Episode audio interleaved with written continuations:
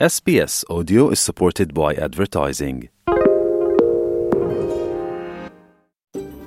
SBS Creation podijelite priče s naše Facebook stranice.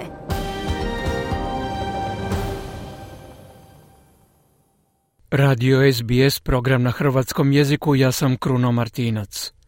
Prva osoba kineskog podrijetla koja se nastanila u Australiji uselila je prije više od 200 godina – Maksai Ying radio je kao gostioničar u zapadnom Sidniju, a zahvaljujući lokalnim povjesničarima moguće je pratiti njegovu povijest u cijelosti. Prilog Julien Ulie i Peggy Giacomelos. Državna knjižnica Novog Južnog Velsa čuva mnoga blaga, Među njima je i arhiv prvog Kineza koji se nastanio u Australiji, a to je bilo 1818. godine. Mak Sai Ying stigao i Jean Shua, prvo je radio kao stolar, a zatim je bio vlasnik nekoliko gostionica.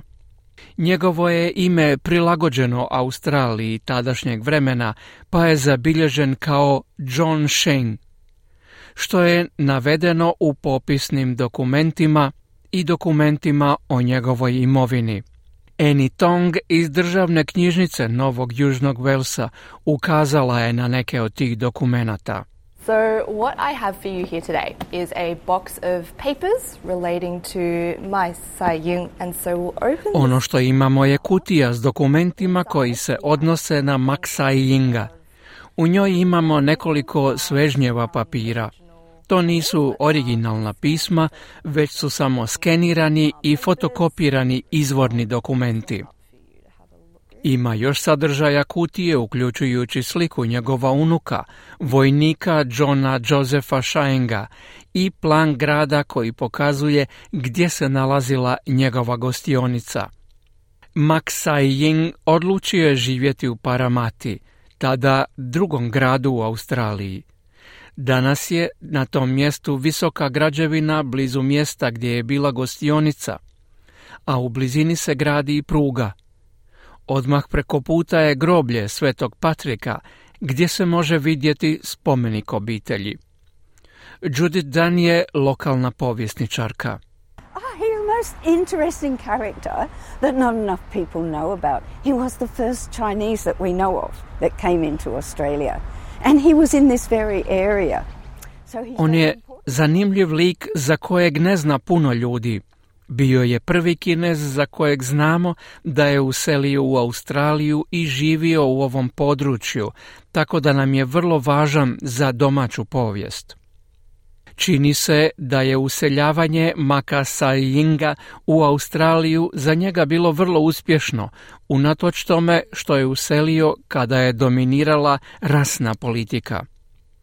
Zbog takve politike nije mogao kupiti zemlju, ali oslanjao se na velikodušnost drugih da bi napredovao i na posljedku je vodio tri gostionice u tome području. He was granted a piece of land, but it didn't seem to eventuate. He wasn't really meant to hold land because he was considered an alien from the Chinese empire. And so other people bought land for him. But he did... Gostionice su došle malo kasnije, Zatražio je neko zemljište od crkve, bilo mu je obećano, ali čini se da se to nije ostvarilo. Nije mogao posjedovati zemlju jer su ga smatrali strancem iz kineskog carstva. I tako su drugi ljudi kupili zemlju za njega, ali on je trgovao kućama, a zatim i zemljom u Paramati niz godina uz pomoć drugih ljudi. Tako je na kraju dobio zemljište na kome je sagradio kuću. A onda za gostionicu Golden Lion i to je bilo na odličnoj poziciji, jer su tamo prolazila kola na putu u Windsor, gdje su bili vrtovi za uzgoj povrća. Tako je ovdje i u ono vrijeme bio gust promet. Pojasnila je povjesničarka Dan a uz poslovni uspjeh Ying je također dosta izlazio u javnost i društvo. He's the first Chinese man. He looks different. He speaks differently. Maybe he also dressed differently. And yet he must have been quite a ladies On je bio prvi kinez. ali je izgledao čini se drugčije, drugčije je govorio, a možda se i drugčije oblačio. Mora da je bio muškarac privlačan ženama, jer su sve tri žene bile spremne udati se za nekoga koga su službeni zapisi smatrali strancem iz kineskog carstva. Prva Ingova supruga bila je Sara Thompson, s kojom je imao četvero djece. Nakon njezine smrti oženio se irskom katolkinjom, koja je umrla samo tri godine kasnije. Njegova treća žena bila je Margaret McGavin, još jedna Irkinja s kojom je imao kćer, i ona je pokopana na groblju Svetog Patrika u Paramati. Povjesničarka Judith Dan kazala je da groblje pruža sliku vremena i pokazuje da je u Paramati oduvijek bila mješavina stanovnika iz različitih kultura. Aboriginal people buried in here. Um, this is a very multicultural cemetery.